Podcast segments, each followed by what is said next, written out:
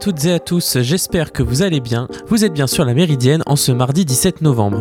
Aujourd'hui, nous parlerons pollution et préservation des milieux marins et fluviaux avec Benoît, responsable de l'antenne de Caen de l'ONG Surfrider Foundation. Mais avant de commencer, je vous propose un petit flash info.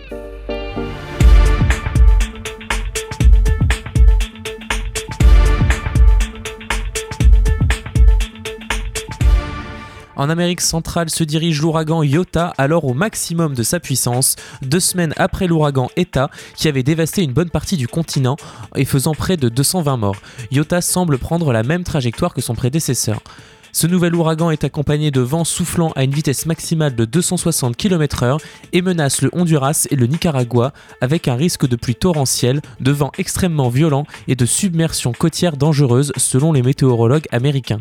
Des dizaines de milliers de personnes ont été évacuées préventivement au Nicaragua et au Honduras et au Guatemala qui ne sont pas encore relevés du passage destructeur d'État. En France, la loi sur la sécurité globale inquiète les journalistes et certaines associations. Ce projet de loi vise à interdire la publication d'images de policiers pouvant porter atteinte à l'intégrité physique ou psychique des forces de l'ordre. Les associations anti-violence policière tirent également la sonnette d'alarme. Selon eux, de nombreuses affaires importantes n'auraient pas été résolues et auraient été gardées sous silence si des policiers n'avaient pas été filmés. On pense notamment à l'assassinat de George Floyd aux États-Unis ou même en France à l'affaire Benalla. Selon Stanislas Godon, délégué général du syndicat Alliance Police, il n'y a pas d'atteinte liberticide au droit et à la loi de la presse. Il s'agit avant tout d'une mesure de sécurité pour les policiers victimes d'agressions et d'insultes dans la vie professionnelle et privée. Un nouveau laboratoire américain déclare avoir trouvé un vaccin efficace à plus de 90% contre le coronavirus. Il s'agit du laboratoire Moderna. Ces essais du laboratoire se poursuivront jusqu'à ce que 151 volontaires aient contracté la maladie et il conviendra d'observer l'évolution de la protection dans les mois qui viennent. Cette annonce fait suite après la trouvaille des laboratoires Pfizer et BioNTech et des Russes de Gamaleya. Dans le communiqué de presse de Moderna, on y apprend que 95 volontaires ont contracté le Covid-19 au moins deux semaines après l'injection de la seconde dose. 90 faisaient partie du groupe ayant reçu le placebo, 5 du groupe vacciné. La totalité des cas sévères, qui s'élèvent à 11 personnes, ont été observés dans le groupe témoin. Le résultat majeur de cet essai, ce ne sont pas les 94% de, de, d'efficacité, c'est l'absence de cas sévères, analyse Steve Spascolo, spécialiste des vaccins ARN à l'Université de Genève. Car les décès, les passages en réanimation, mais aussi les confinements ne sont dus qu'à, qu'à ces cas sévères. Excusez-moi pour ce petit bafouillage. En attendant, en France, 41 députés La République En Marche ont envoyé une lettre au président Macron pour demander la réouverture des commerces dits non essentiels le 27 novembre et les bars et restaurants le 18 décembre. Les députés signataires estiment faire ainsi une remontée de terrain. Cette réouverture repermettrait à ces commerces d'être de nouveaux concurrentiels durant cette période de Black Friday et des achats pour Noël, par rapport au commerce en ligne. Cependant, le gouvernement ne semble pas envisager une réouverture des bars, cafés et restaurants avant le 15 janvier prochain. Le Premier ministre Jean Castex doit faire une annonce sur ce sujet la semaine prochaine. Euh, cette annonce va s'accompagner d'aides financières supplémentaires pour un secteur de l'hôtellerie et restauration déjà très fragilisé depuis le premier confinement. Un plan de soutien spécifique est en cours de préparation. Quant à la situation dans les lycées, elle semble se calmer. Les établissements scolaires se sont organisés en demi-groupe afin de lutter contre la propagation du virus. Et voilà pour l'essentiel de l'actualité. J'accueille maintenant notre invité du jour. Il s'agit de Benoît, euh, pas président, pardon, mais responsable de l'antenne de Surfrider Foundation Europe. Bonjour Benoît. Bonjour. Merci d'être euh, avec nous. Donc tu es donc le responsable de la Surfrider Foundation Europe. C'est une euh, association à but non lucratif, mais surtout une organisation euh, à but, une organisation non gouvernementale. Pardon, je vais y arriver enfin. Elle a été fondée en 1990 à Biarritz. Donc c'est là où se situe son siège social, mais c'est pas né en Europe Surfrider Foundation. Effectivement, Surfrider, c'est une ONG en fait qui a été créée sur aux États-Unis, en fait, sur la côte ouest, euh, à côté de Malibu, par euh, un groupe de trois surfeurs, d'où le nom en fait euh, de Surfrider. Et en fait, le but, c'est en fait de montrer en fait tous les impacts qu'il pouvait y avoir en fait au niveau de environnemental qu'il y avait sur les océans parce que du coup, bah, c'était des personnes qui, qui étaient présentes en fait quotidiennement en fait sur le milieu et qui pouvaient du coup remonter toutes les informations qui pouvait y avoir en fait toutes les pollutions. Et l'association se destine vraiment à tous les usagers de la mer en fait, pas que aux surfeurs en fait, c'est vraiment tous les usagers. Oui, donc parce qu'en fait, euh, on, le sait, la communauté des surfeurs est une communauté quand même euh, assez proche de la nature, qui, fait, qui est responsable, qui fait attention à, son, utilisation de la mer et, qui, comme tu dis, est aux premières loges. Euh, bah voilà, qui, on, a, en tête ces images de surfeurs qui ramassent sur leurs planches des déchets. est-ce que c'est quelque chose qui touche bah, du coup pas que les, surfeurs californiens, mais c'est un phénomène qu'on retrouve un peu partout dans le monde? Effectivement, je pense que tous les usagers en fait de la mer, enfin du coup, aiment avoir un, environnement euh, assez, enfin assez respecté en fait qu'on y est. Enfin, tous ceux qui font de la voile, tous ceux qui même quand on fait de la balade, en fait, on, croise beaucoup de, enfin sur nos actions, on croise aussi beaucoup de randonneurs qui du coup, bah, quand ils font des balades, enfin, enfin, supportent pas de voir en fait leur littoral qui soit souillé soit par des pollutions qui peuvent être chimiques ou par des déchets, et du coup, enfin, s'implique aussi à ramasser les déchets, enfin voilà. Et donc l'antenne du Calvados de la Surfrider Foundation Europe, ça date de quand? Donc euh, ça fait à peu près 3-4 ans en fait que l'antenne a été remontée sur Caen. Il a existé un peu avant, mais avait été abandonné parce que toutes les antennes de, Surfrider, donc euh, en Europe, c'est 2000 euh, bénévoles dans 12 pays d'Europe, dans 46 antennes.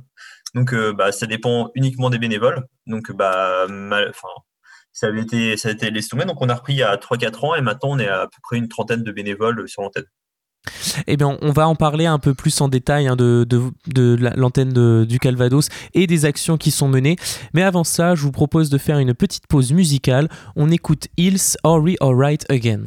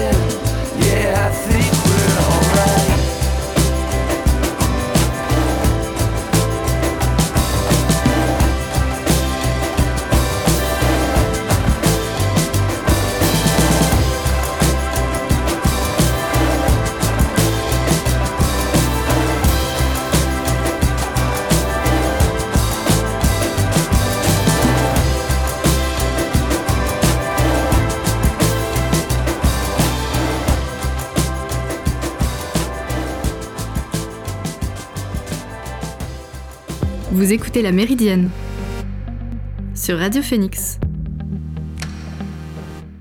Et oui, de retour dans la seconde partie de la Méridienne, je suis toujours accompagné de Benoît, responsable de l'antenne du Calvados de la Surfer Foundation Europe.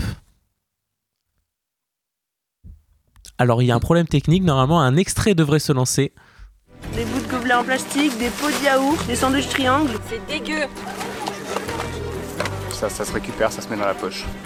On a retrouvé beaucoup de, baleines avec des sacs, plastiques euh, dans l'estomac.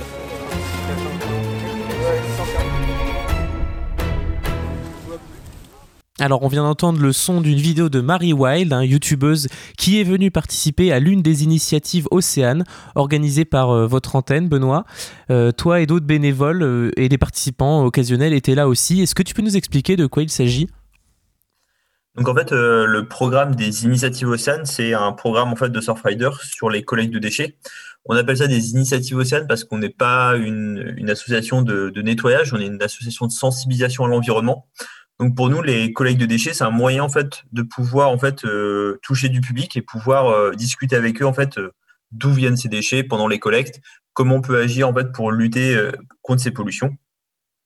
Donc en fait, il y a un site qui s'appelle Initiative Océane qui appartient à Surfrider, qui permet en fait à n'importe quelle personne de mettre en ligne en fait une collecte. S'il trouve qu'il y a un endroit en fait il y a beaucoup de déchets, il va pouvoir mettre en ligne cette collecte. Donc en fait, ça fonctionne au niveau européen.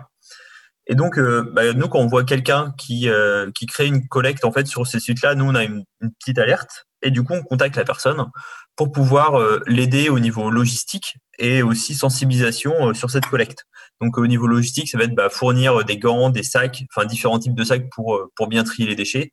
Ça va être de faire de la sensibilisation pour expliquer bah, d'où viennent ces déchets en fait qu'on retrouve qu'on retrouve sur, sur la côte. Mais effectivement, on peut retrouver, enfin sur la côte, on a l'impression que les déchets sont loin dans les océans. Mais euh, pour donner euh, une idée, en fait, euh, après les tempêtes de, janvier, tous les ans, on organise des, des, collectes au niveau de, de l'estuaire en fait de l'Orne à, à Merville-Franceville. Et il faut savoir que les déchets qui sont ici, c'est des déchets qui viennent directement des villes. C'est pas des déchets qui, qui sont baladés en mer. Donc, pour donner un ordre d'idée, on ramasse pendant ces collectes-là entre 500, 600 kilos à une tonne de déchets. Ce qui est énorme. en combien de temps du coup? En une heure à peu près, on est à peu près d'habitude entre 60 et 100 personnes. En une heure, une heure et demie. Ce qui est énorme. Et c'est alors, tu as dit en, début de ton intervention que vous, n'étiez pas euh, considérés comme euh, des ramasseurs de déchets. Enfin, vous étiez plutôt dans cette sensibilisation. C'est quoi la différence en fait euh, fondamentale entre ces deux, entre deux, on va dire, structures qui vont faire de la, de la du ramassage et vous qui faites de la sensibilisation? Ça va être euh, un, temps de, un temps d'écoute, un temps où vous parlez aux gens pour leur faire un peu de vulgarisation scientifique? Comment ça, c'est quoi la différence? En fait, la différence en fait, ça va être sur deux axes. Le premier axe, c'est parce qu'en fait, on veut pas laisser penser l'idée qu'en faisant des collectes de temps en temps ou en faisant une collecte euh, dans l'année comme le fait le World Cleanup Day, on va réussir à résoudre la problématique des déchets dans les océans. Euh, pour donner un ordre d'idée, euh, c'est 8 euh, millions de tonnes de déchets plastiques qui finissent dans les océans chaque année. Donc malheureusement, on n'arrivera pas à arrêter cette pollution en organisant juste quelques collectes. Donc nous, sur les collectes, ce qui est important en fait, c'est de sensibiliser d'où viennent ces déchets, parce que 80% des déchets qui sont dans les océans viennent des villes. Donc c'est pour ça qu'on organise aussi des collectes dans les villes, en plaquant. du coup, en fait, travailler vraiment en amont euh, de, ces déchets qui finissent dans les cours d'eau puis dans les océans. C'est vraiment éviter cette partie dans les océans. Et puis euh, la problématique en fait sur les collectes, c'est qu'on ramasse que les gros déchets. On va pas ramasser tous les petits déchets parce qu'on va pas les voir. Donc en fait, on va enlever qu'une partie de la pollution. Et du coup, c'est un bon moment du, coup pour expliquer d'où viennent ces déchets. Aussi, où est-ce que finissent les déchets euh, quand ils sont pas même quand on les met dans la bonne poubelle? Parce que même si on les met dans la bonne poubelle, par exemple, sur quand la mer, c'est fini en incinération.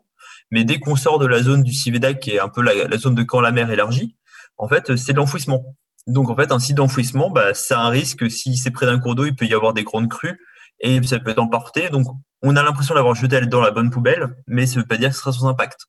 Donc, en fait, c'est pour euh, faire un peu cette éducation sur cette partie-là. Et puis, en profiter, enfin, mettre en valeur, du coup, euh, la biodiversité en local. Donc, bah, c'est aussi tout ce qu'on va retrouver qui sont pas des déchets comme euh, les œufs de bulot, les œufs de raie, différentes algues, enfin, qu'on peut confondre avec des déchets. Du coup, ça va être aussi pour expliquer, enfin, qu'est-ce qu'on retrouve en fait de naturel et pourquoi quel intérêt en fait de protéger ce milieu-là. Et aussi ces enfin ces euh, initiatives océanes, ça permet de montrer que parce qu'on a souvent cette image euh, que voilà ces ces vagues de déchets un peu partout, c'est euh, c'est assez loin de nous, c'est des choses qu'on voit dans les pays du tiers monde, des choses comme ça, alors qu'en fait vraiment des déchets, des, des, des, des, des plages sales, ça se retrouve vraiment sur tout le littoral français quoi. Oui. Alors là, euh, effectivement, en fait, on a beaucoup les images. En fait, effectivement, dans beaucoup de pays du tiers monde, en fait, il y a des fortes pollutions, en fait, qui sont très visibles parce qu'ils ont des moyens de traitement qui sont très limités. Donc même eux, s'ils les mettent dans les bonnes poubelles, en fait, c'est un enterré, enfin, sans grandes règles. Euh, donc en fait, enfin, ça finit rapidement dans les cours d'eau. Mais euh, faut savoir que chez nous, par exemple, enfin, à côté du Havre, on a la décharge de Dolmar. En fait, c'est une ancienne décharge des années 70 qui était près de la falaise. Et avec l'érosion de la falaise, tous les déchets se retrouvent dans la mer. Donc, euh, ça représente à peu près euh, deux fois la Tour Eiffel au niveau volume de déchets. Donc, en fait, c'est euh, enfin, vraiment très impressionnant. Et ça, c'est des sites d'enfouissement en fait qui sont français, qui sont chez nous. Et puis même, on peut se rendre compte. Hein, il suffit de se balader un peu en ville, même, un peu sur le bord, on retrouve toujours des déchets. Et justement, pendant, et pendant le confinement, est-ce qu'on observe une, un, une baisse des déchets ou pas forcément? Bah, du coup, nous, on n'a pas trop euh, la possibilité en fait de pouvoir repérer parce que bah, forcément, on peut pas aller voir euh, euh, les déchets en fait qui sont sur les côtes. mais en fait, on retrouve plutôt, enfin, entre le premier confinement et le deuxième confinement, en fait, ce qu'on a retrouvé, bah, c'est différents types de déchets. Maintenant, on retrouve des masques, on retrouve des gants en plastique, on retrouve, enfin, différents types de déchets qui sont abandonnés. je pense par des personnes aussi par peur de contamination, par peur de euh, mais aussi des personnes qui jettent. Enfin, il y a des personnes qui jettent leurs déchets, enfin, qui jettent leurs mégots de cigarettes, comme ils jettent leurs masques, comme ils jettent euh, euh leurs bouteilles d'eau. Enfin, il y a des personnes qui jettent comme ça. Puis il y a aussi bah, les personnes qui jettent dans la poubelle, mais par exemple, bah, une poubelle de ville, quand elle, quand elle commence à déborder, mais en fait, faut surtout pas en rajouter par-dessus parce qu'après un coup de vent, un oiseau, enfin, qui vient chercher un peu de nourriture à l'intérieur de la poubelle, bah, en fait, ça va finir très rapidement en fait, dans la nature. Et du coup, pendant ce, donc toujours pendant ce confinement, les initiatives océanes, j'imagine que ça n'a plus on peut plus trop les organiser à cause du, à cause du confinement, mais vous avez proposé euh, une autre initiative qui euh, là est tout à fait possible pendant ce confinement. Oui, en fait, on a, relayé. En fait, c'est un challenge euh, qui a été lancé par Expédition Zéro. En fait, du coup, c'est une personne qui fait une, une expédition en bateau, en fait, en mode zéro déchet, pour limiter extrêmement en fait son impact sur l'environnement au niveau déchets. Et du coup, il a lancé ce, ce challenge-là. En fait, du coup, on a, on a relayé euh, ce challenge-là en local. En fait, qui est le but, euh, vu que on, on, nous autorise à faire une sortie en fait euh, tous les jours de 1 km pendant une heure autour de chez soi, bah, autant la mettre à profit parce qu'on peut pas organiser de collecte. Mais du coup, si les gens veulent se mobiliser, enfin faire une petite action pendant leur petite heure de, de balade euh, quotidienne, bah, du coup, ils peuvent prendre un sac, prendre des gants et puis bah, ramasser les petits déchets qui sont qui sont sur leur trajet et en fait, du coup, agir, comme j'expliquais tout à l'heure, vraiment en amont en fait, des déchets qui vont finir, parce que là, comme on a vu régulièrement, dès qu'il pleut beaucoup, en fait, tous les déchets en fait, sont évacués par les, ce qu'on appelle plus également les bouches d'égout, qui sont les évacuations d'eau pluviale. En fait, ces eaux-là ne sont pas traitées, vont directement dans les cours d'eau et après donc dans les océans. Et justement, donc c'est un moyen de un peu responsabiliser euh, chacun, chaque citoyen, parce que tout à l'heure, oui, tu parlais voilà de ces poubelles euh, qui, qui, débordent et, on voit pour des comportements assez étranges de personnes qui bah, vont euh, rajouter voilà une pierre à l'édifice de la poubelle qui déborde. Comment on explique ça? Est-ce que y a pourquoi il y, a une telle déresponsabilisation? On entend aussi beaucoup le discours du euh, ah mais c'est pas moi de le faire, c'est euh, c'est pas moi de de, ramasser en ville surtout hein, on a ça, on dire que dans la nature c'est peut-être moins le cas, mais en ville on se dit euh, c'est pas à moi de ramasser les déchets. Pourquoi on comment ça s'explique ce genre de selon toi ce genre de comportement? En fait, notre relation aux déchets est, assez complexe. Euh, en fait, ça remonte, enfin, on remonte, par exemple, si on remonte à, un peu plus de 100 ans en arrière, en fait, les déchets étaient directement jetés, enfin, abandonnés.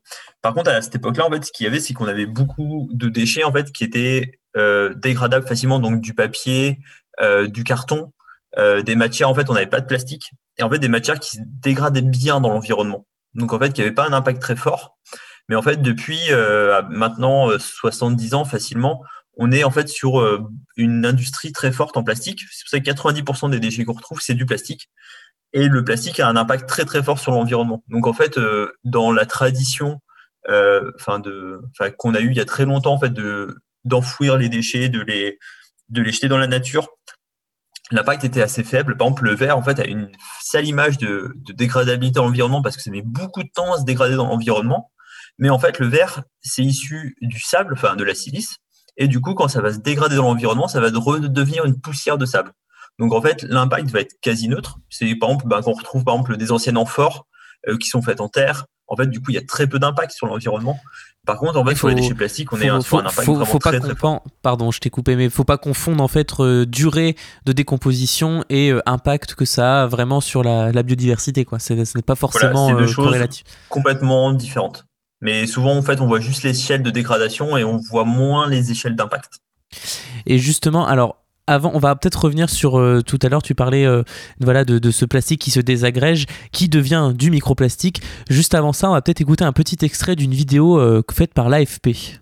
On l'appelle le continent plastique. Situé dans le nord-est de l'océan Pacifique et découvert en 1997, il s'étend sur une surface d'environ 1,6 million de kilomètres carrés, soit plus que la France, l'Allemagne et l'Espagne réunies.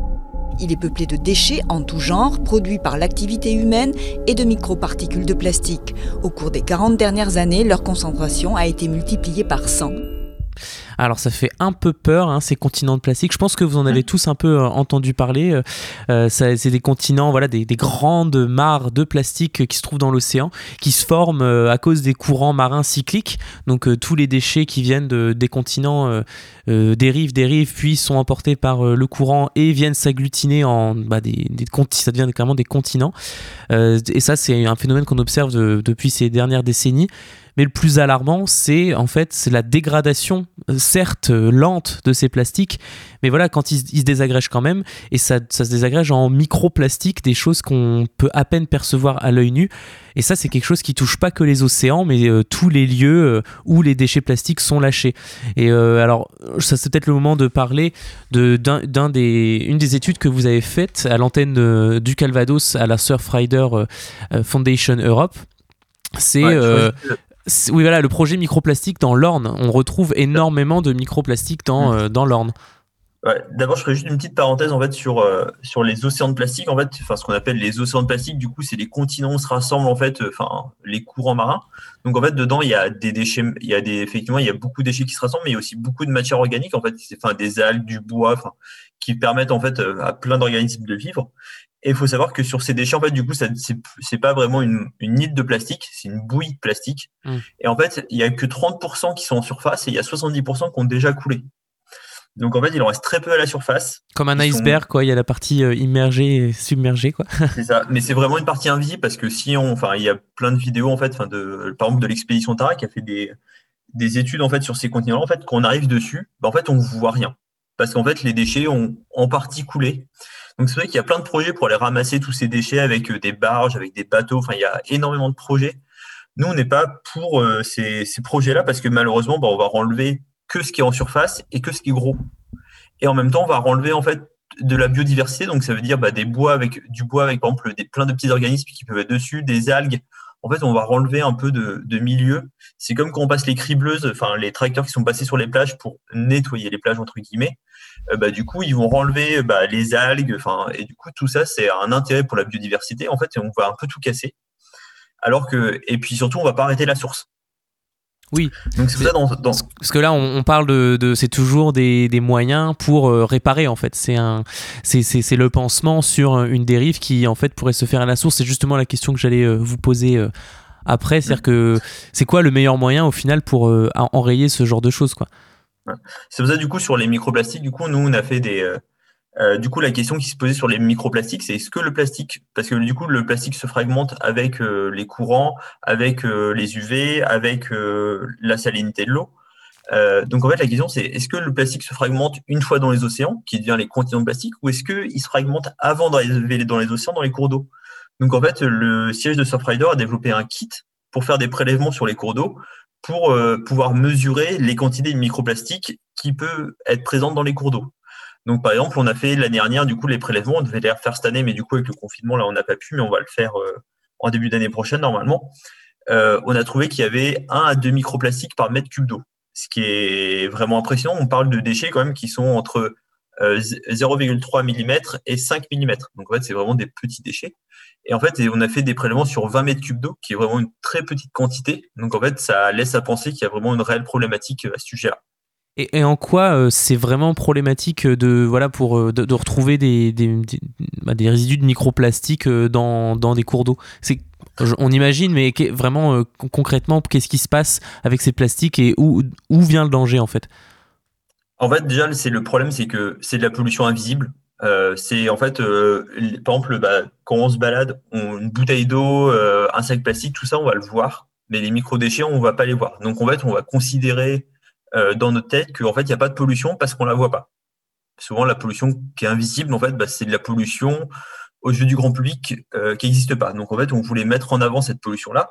Et l'impact que ça va avoir, en fait, ça va être vraiment sur toute la chaîne alimentaire parce que, par exemple, les microplastiques, on peut retrouver maintenant, en fait, il y a des études, par exemple, par l'IFREMER qui ont été faites euh, chez nous, à Port-en-Bessin. Enfin, je ne parle pas de choses qui sont très lointaines. sur les moules chez nous, on peut retrouver jusqu'à 3 microplastiques par moule. Donc en fait, euh, ça va impacter toute la chaîne alimentaire. Donc après, les moules euh, peuvent être mangés bah, soit par des oiseaux, euh, soit par d'autres animaux marins. du coup, qui vont être mangés après par d'autres. Il va y avoir une accumulation en fait de ces polluants parce que du coup, ils sont pas inertes dans leur organisme. Ils peuvent les dégrader, avoir des problèmes de fertilité, leur faire, enfin leur boucher l'estomac. Enfin voilà, ça peut une occlusion intestinale, ça peut vraiment avoir un fort impact. Et du coup, le risque, c'est que du coup, on en retrouve aussi dans nos assiettes en mangeant euh, tous les, tous les, tout ce qui vient de la mer.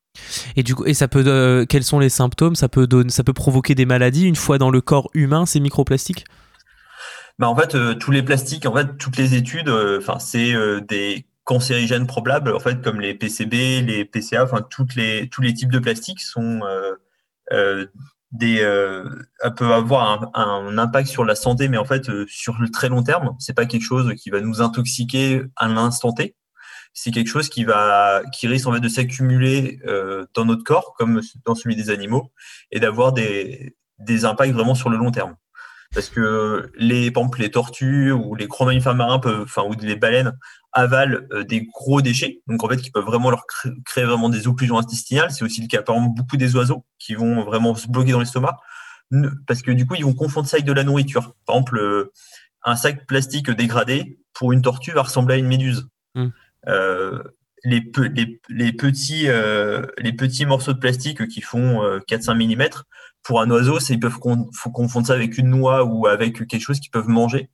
Et euh, en fait, c'est là où ça va vraiment les bloquer. Nous, ça va être plus un risque sur le long terme. On n'a pas vraiment d'études qui montrent euh, ce que ça risque. On sait que c'est un que c'est un cancérigène probablement en fait sur les impacts sur la santé, mais malheureusement, on n'a pas d'études sur du très long terme parce que c'est très compliqué à quantifier. Mais on sait que c'est pas très bon. Et puis dans tous les cas, enfin, ça va impacter toute la vie marine. Donc euh, un fort impact du coup sur nous indirectement. Donc euh, ramasser euh, les déchets c'est euh, très très très louable. Après je pense que la, la, la, meilleure façon c'est de comme tu l'as dit tout à l'heure de, de gérer ça en amont et de vraiment limiter au maximum sa consommation de plastique, privilégier les magasins de vrac, les emballages carton ou papier qui sont plus facilement biodégradables. Est-ce qu'il y a d'autres choses qu'on peut faire dans le quotidien qu'on pense pas forcément? Pour limiter bah, cette pollution plastique c'est éviter en fait euh, tout ce qui est plastique, enfin parce que le plastique, euh, on est à peu près, en fait, on est dans les dans les pays développés, on est à peu près à 20% de recyclage du plastique. Donc en fait, on est sur des trop très très bas, malgré ça fait euh, ça fait 70 ans qu'on fait du plastique, qu'on nous dit qu'on arrivera à trouver des solutions. Enfin, on voit plein de projets de prototypage émerger, par exemple, pour recycler, enfin des mégots, pour recycler différents types de plastique. Mais en fait, malheureusement, toutes ces solutions, euh, elles arrivent très tard et malheureusement, en fait, le problème continue pendant que. Donc en fait, le mieux c'est de limiter tous ces tous ces déchets là en fait qu'on peut avoir. Donc en fait, par exemple, on a développé, enfin, au siège de Surfrider, ils ont développé euh, une application qui s'appelle Océan Zéro, qui est disponible en fait sur iOS et sur Android, qui permet par des petits challenges de trouver des solutions en fait pour limiter ces déchets. Donc ça va aller, bah, par exemple, de toujours avoir un sac en tissu avec soi pour faire ses courses, Déjà, pour limiter, un sac. Après, ça va aller, ça va aller jusqu'à refuser les pailles plastiques, euh, fabriquer son dentifrice euh, maison pour éviter du coup les tubes en dentifrice, Voilà, en fait, plein de petites astuces qui vont arriver au fur et à mesure avec des petits tutos vidéo pour expliquer bah, comment on fait son dentifrice. Enfin voilà, plein de petites choses comme Euh, ça. plein, bah voilà, plein de pe- petites pistes pour euh, euh, voilà, se responsabiliser. Merci beaucoup Benoît d'être passé par la Méridienne et pour nous avoir parlé bah voilà, de, de ce problème des déchets plastiques marins et fluviaux. Et merci de nous avoir présenté donc l'antenne du Calvados de la Surfrider Foundation Europe. Merci beaucoup. Vous écoutez La Méridienne sur Radio Phoenix. Et nous arrivons déjà à la fin de cette émission. J'espère qu'elle vous a plu. Moi, je vous donne rendez-vous demain pour un nouveau numéro de la Méridienne. D'ici là, prenez soin de vous et passez une bonne journée sur Radio Phoenix.